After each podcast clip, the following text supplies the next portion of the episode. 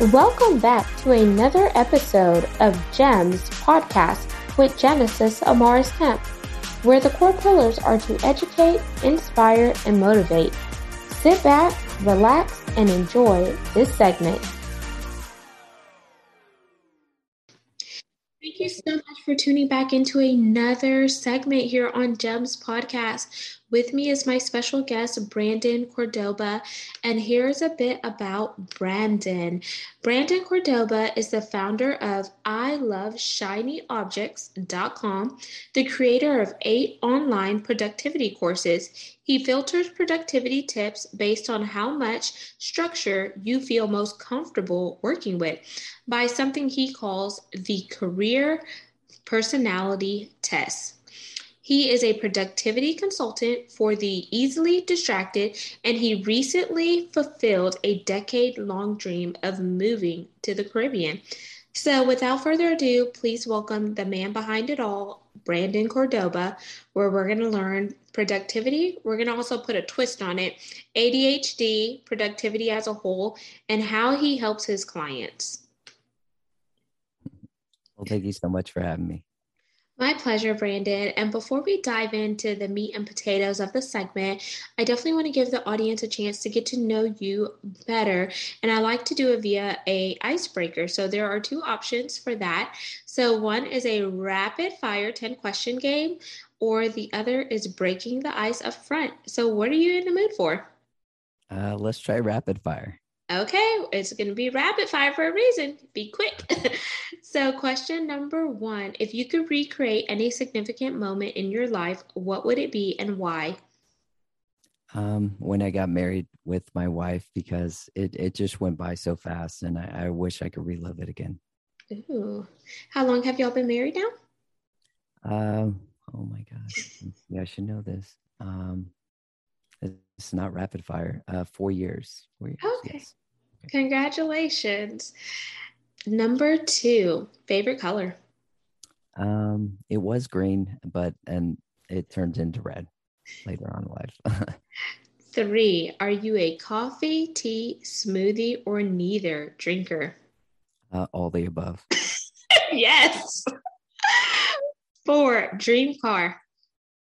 Um, I would say a Koenigsegg. Okay. Dang, you got me stumped on that one. I'm gonna have to look that one up because I can't picture that one. Okay. All I'm picturing is Lambos because that's my favorite favorite car and dream car right now. okay, which one? I think I want a a Lamborghini Gallardo, black on the outside, black in the inside, with blue neon lights because that's my favorite color, and it has to be the top of the line with the RPM. I love like Need for Speed stuff. oh, wow. Well, definitely get it tinted with ceramic coating because it'll get hot. So, yes, especially where I live. Six, if you could be a fly on the wall and eavesdrop on any conversation, past or present, whose conversation are you listening to? Um, Jesus and the disciples that the night before uh, he was, you know, betrayed and everything just what he said and especially what he said to John. Yeah. Oh, that's a deep one. Yeah. I think I, I would probably do Eve and ask her, why did you have to deceive us in the garden and cause us to have this suffering? Yeah, during childbirth. Yeah. Uh, seven. If you were if you were given the option to donate to three charities and money was no option because you won the lottery, what three charities are you donating to? Well, I, I currently donate to uh, Clean Water Clean Water Climb, and they help out mainly in Malawi in Africa, um, building clean water wells, and then uh, also with schools and hospitals over there. And um, yeah, um, so it would definitely be that one because my friend run, friend runs it, and two others. Uh, I used to help out with Habitat for Humanity, but I I think I would want to do something with um, kind of like mentoring the younger generation and maybe something with either widows or orphans. I used to help out with um, um, it was kind of like um, the kids who I guess didn't have a home and they got put into kind of public housing because of whatever happened with their parents. And so, um, yeah. nice. Eight. If you could have lunch or dinner with any person, past or present, who would you be partaking a meal with? Um, the first person on top of my mind is Elon Musk because he just seems so interesting to me. I bet he has so many interesting nuances and perspectives on things. Uh, but I'm I'm sure if you asked me uh, a day ago, I would think of someone completely different. So. Yeah, and he just bought Twitter for 44 whopping billion. I'm like, man, this guy is doing some amazing things. And it all started with a dream. Like, uh, there was an article where it said his sister said, Oh, Elon was always a dreamer or whatnot. And people thought he was crazy. But everything that he said he wanted as a kid has now came to fruition, most of it. That's amazing. Yeah, he's an amazing guy. Nine, favorite quote or mantra? Um, I guess it's a little cheesy, but it's from my grandma, and because uh, she used to tell it to me all the time. But it was uh, something along the lines if there's a will there's a way so yeah i've heard that quite a bit too only and, that maybe 10,000 times in my life so and 10 our pass or play question and here are the rules if you pass our roles are reversed for this one question, and you get to ask me something. If you play, I ask one last question. So, do you want to pass or play? Um, let's pass. Okay. Um, What's your question? Um, how did you get started in your business? Ooh, that is a good one. So, with the podcast, that started um, after losing my dad to medical negligence in November of 2020. I started just doing solo episodes as a way to go through my grief journey. And then once I got in the right, I would say the right headspace, then I started interviewing some of the guests that were already like reaching out to me that I just kept shooting down because I just wasn't in the mood to interview somebody. And mm-hmm. then for my other part of the business, because um, I do health and wellness as well as visionary life coaching. That came after me being laid off one week after finding out that my dad passed from oil and gas. So I was like, oh, well, let me just take all the skills and talents I have and I could coach people. And my first client was a lady that was already like following my journey. And she knew that I was very passionate about diversity, equity, and inclusion. And she was in higher ed, but she wanted to really make a difference when it came to um, kids of color that were in higher ed that wasn't just being seen and heard. So I coached her through that. And then she moved across the country, got a new job, and is doing very well today. Wow. Awesome. Congratulations. Thank you. And thank Sorry you. For- you had to go through so much pain to, you know, find, I guess, uh, pleasure or meaning, but it often happens in life like that. Yeah, I tell people it's the pain to purpose road to recovery. So thank you, Brandon, for playing rapid fire. Now let's dive into the meat and potatoes. Everyone's um, interested in learning more how they could be productive, you know, really have that time management where they're taking control of their day and they don't feel like their day is rushing by fast where they haven't achieved anything. And I know you have a specialized angle because um, when you think about productivity, you deal with it from an ADHD um, perspective. You have experience there, but then also time management, and then some of the other things that you have went through. Because obviously you love it because you have eight courses. So let's just start by laying the foundation and telling a, telling the audience why did you focus on productivity? What led you to what you're doing now? Oh, well, I had ADHD growing up, so I struggled in in school, but not not because I can I, um my light's falling down. Oh, uh, no worries. One, one second. Or, well, I struggled uh, in school growing up because uh, I had ADHD myself and getting distracted, but um, it wasn't because uh, school was hard for me. It was because it was boring. It wasn't interesting and it wasn't fun. And I would always be daydreaming in my head. And so I carried some of that throughout life, but discipline helped me a lot. Discipline and structures and routines and uh, my dad was uh, military, so very disciplined, and so that did help me. But I went into mechanical engineering, which was uh, a big struggle for me because it was hard for me to hold many different variables in my head at the same time, and the equations got very complex. So there was a lot of um, there was like a complex sequence. Uh, some I remember some mathematical equations taking me like two to three pages just to figure it out, and uh, so that that was a struggle for me. So that's when I really, and then when I started working in oil and gas, like you, uh, as an engineer, uh, I continued to struggle, and so I got burned out with oil and gas pretty quick after maybe like three years or so. And so after that, I was like, well, what do I want to do? And uh, I I heard about an entrepreneur group um, in Colorado. It was a Christian entrepreneur group, and I was like, well, uh, I just took the plunge and I I went out to a big event they were having, and um, I started kind of figuring out, um, I guess, what I wanted to do there. I knew I wanted to help people in some way, and I'd struggled so much, uh, you know, with productivity and focus growing up. And so, and I had a lot, lots of experience. Um, I think I counted, I had like over 12 family members who also have ADHD. So I felt like I had a lot of experience. So, I, so I went that route, um, helping people one on one with ADHD. And so that's, and that's yeah. amazing because you quickly realize that it was something that you didn't want to do and that was okay. You didn't feel like pressure to stay in it because people who are struggling they often feel pressure to stay in it because of the expectations that other people put on them when in actuality they're not happy they're not fulfilled or complete.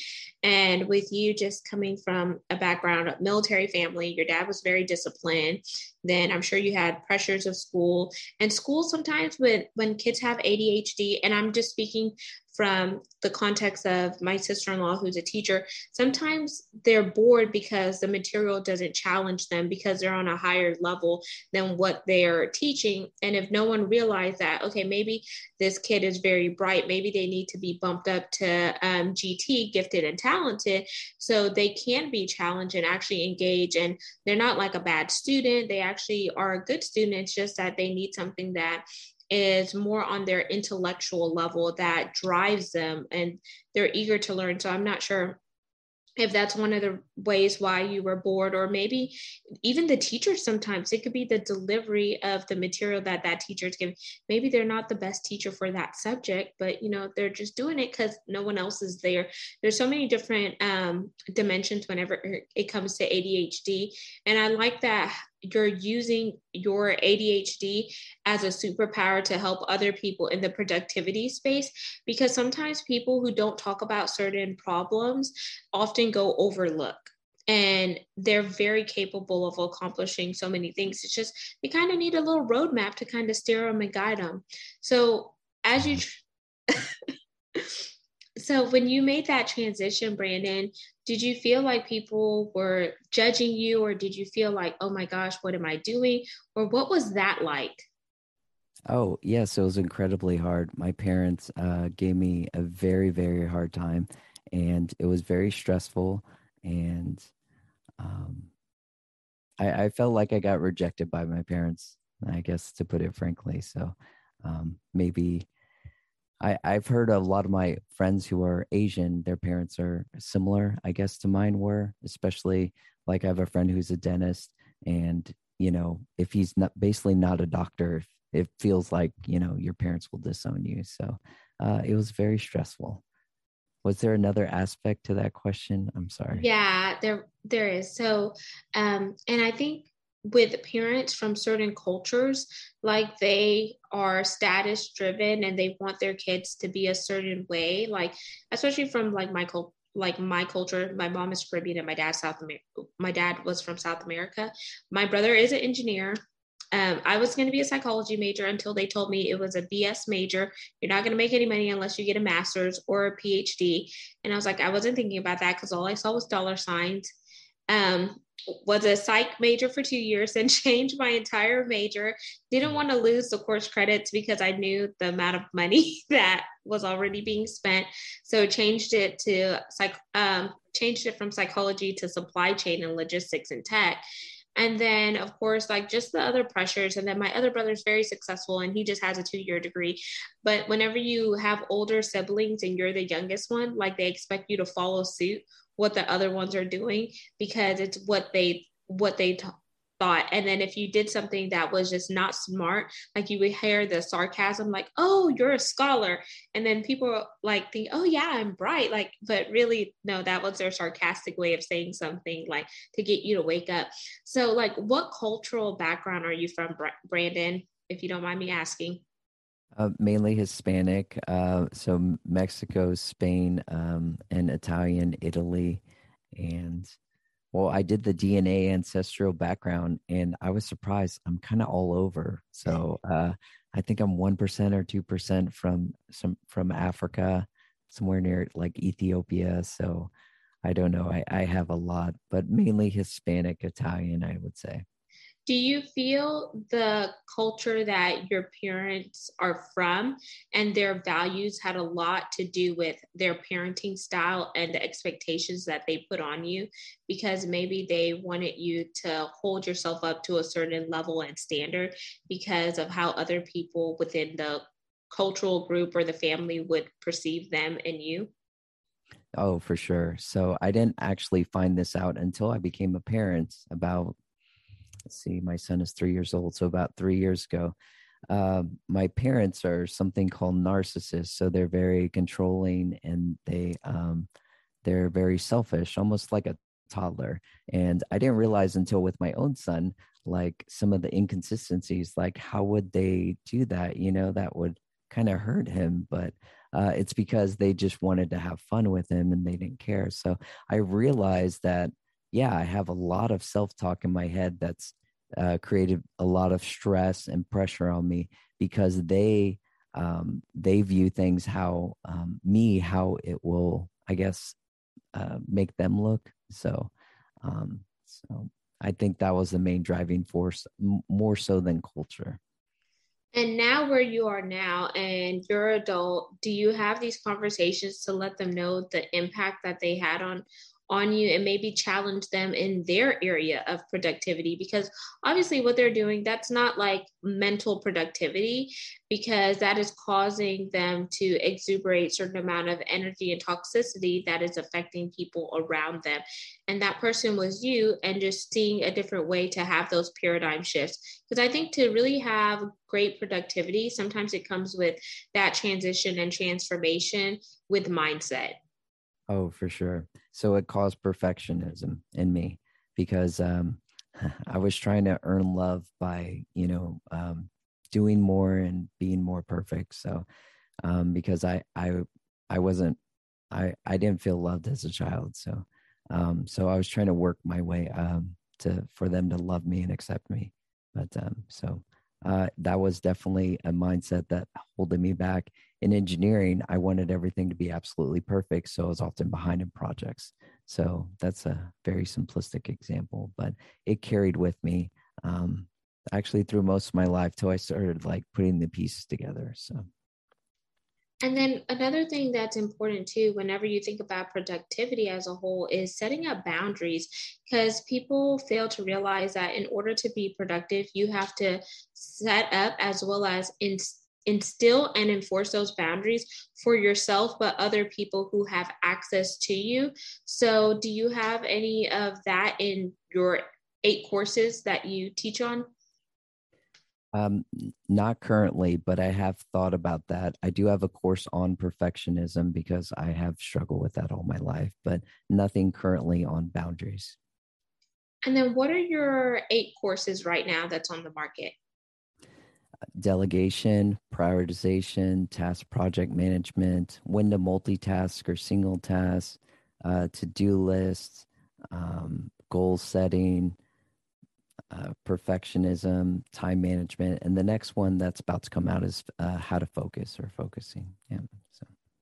Man, those sound like amazing. And then can the courses be taken in sequential order or out of sequential order? Like, what are your recommendations for those who come to you? Out of order. So, I guess whatever you're struggling with the most first, you can, yeah, there's no sequential order to them. I try to uh, make sure they all have uh, enough relevant material. So, if there is some overlap, um, I do that for clarity and context so that people can um, they're they're all inclusive. You don't have to, I guess, buy multiple courses if you're struggling with um, time management, for instance. Uh, you don't ha- also have to buy the prioritization course or the task project management course. So, so when you started um, creating your courses, what was the hardest course for you to create? Maybe because of some mindset issues, and then what was the easiest one? uh, perfectionism was by far the hardest, of course, and um, um, focusing, focus course. I think that's the easiest. So. And then for the length of the different courses, like how long are the courses? And just kind of walk me through like what someone would get out of taking the course. Like is it do it at your own pace Vir, um, virtual applies to various types of learners because there's kinesthetic learners there's auditory learners and dot dot dot yes um, so the process of the course is that what you asked yes because i kind of want to just give the audience kind of a glimpse of what they would look forward to because we're going to challenge them to go get one of these courses oh okay yes um, there's there's a brief introduction to the course, kind of the roadmap, and then there's core concepts uh, for each course, usually about three. They're all usually under an hour. They're somewhere around 40 minutes to an hour. And the bulk of the course is actually the application. So there's documents. Um, I guess most people will be interested in the actual material, but I only limit it to maybe three to five like core concepts and then go deep on them so that the main focus these are like the most efficient concepts so if they implement any one of these they'll get you know dramatic results so and then i just end with a, a summary and there's different i guess levels of uh, accountability or application. And so one of them is get an accountability partner and you could uh, work with your accountability partner each week. And there's questions for both of y'all to make it more interesting or fun like gamifying it. There's there's also working with me or something else called setting up stakes or consequences some people are more motiv- motivated by pleasure. Some people are mo- more motivated by pain. So the uh, consequences or the stakes. Uh, you actually have to put money on the line. And there's different websites that will do this for you. And it'll actually donate that money to a charity you hate if you don't complete your goal. So that that does seem to help some people. So. Ah, I like that, and I like the spin on it because if you're not motivated and diligent, then you're gonna um, give your money to a charity that you hate. But on the flip side, you're actually helping that charity too. So, Brandon, um, before we jump into the call to action, is there anything else about productivity from your expertise that you want to mention? Um, I guess tying back something you said about school. Um, so you said that sometimes kids were more advanced, and that's often true. People with ADHD, they're smarter, but they have they also seem to have a narrower uh, focus or interest range. And so that's actually the key. Interest equals focus. And so you can naturally focus on things that you're very interested in. And people with ADHD really find this out. If they have a hobby or a certain career, they could just get lost in it. And we call that hyper focus. So uh, interest equals focus is one of the keys to to anything. So you don't have to focus on Netflix. You're just naturally interested in it and you want to. So you could do this by two ways curiosity so if there's a boring part of your work, you could ask yourself questions that would intrigue you about that boring thing you're doing, or you could turn it into a game somehow. But those are one of the uh, keys, especially if you naturally get easily distracted to to focus better at work. So. I like that. And I like the formula. Say it again because that was just a golden nugget. Interest equals focus. Interest equals focus. And then curiosity. So you have to be curious, and that curious is going to pique pique your interest. And once you're interested in it, it's going to drive the focus factor, right? Right. You don't need motivation, you don't need drive or discipline. If you're really interested in it, you'll just you'll just get lost in it. You'll naturally focus. You don't have to push yourself to start it. You don't have to worry about procrastination. None of that stuff. So so now we're jumping into our call to action segment. So, Brandon, once the audience hears this topic, what do you want them to do? Do you have a challenge for them? Do you have a sentiment that you would like to leave them with? Well, I would encourage them to go take the career personality test, and it it shows them the level of structure they're most efficient working in.